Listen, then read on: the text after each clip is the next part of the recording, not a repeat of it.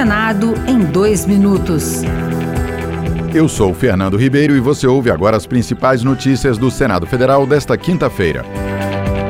Além de ampliar em 145 bilhões de reais o teto de gastos, o texto da PEC da transição, aprovado pelo Senado na quarta-feira, também garantiu ao governo eleito a possibilidade de usar 24 bilhões de reais relativos a dinheiro do PIS/PASEP não sacado por trabalhadores. A medida foi uma sugestão do senador Fernando Bezerra Coelho, do MDB de Pernambuco.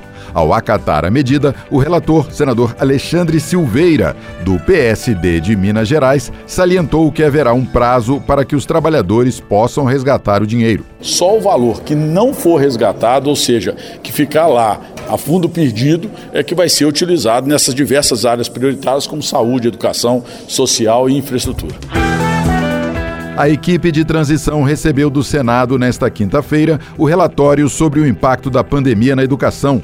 O documento foi aprovado pela Comissão de Educação e contém sugestões para o próximo governo reverter os prejuízos no setor gerado pela crise sanitária. O vice-presidente eleito Geraldo Alckmin se comprometeu com a implementação das propostas.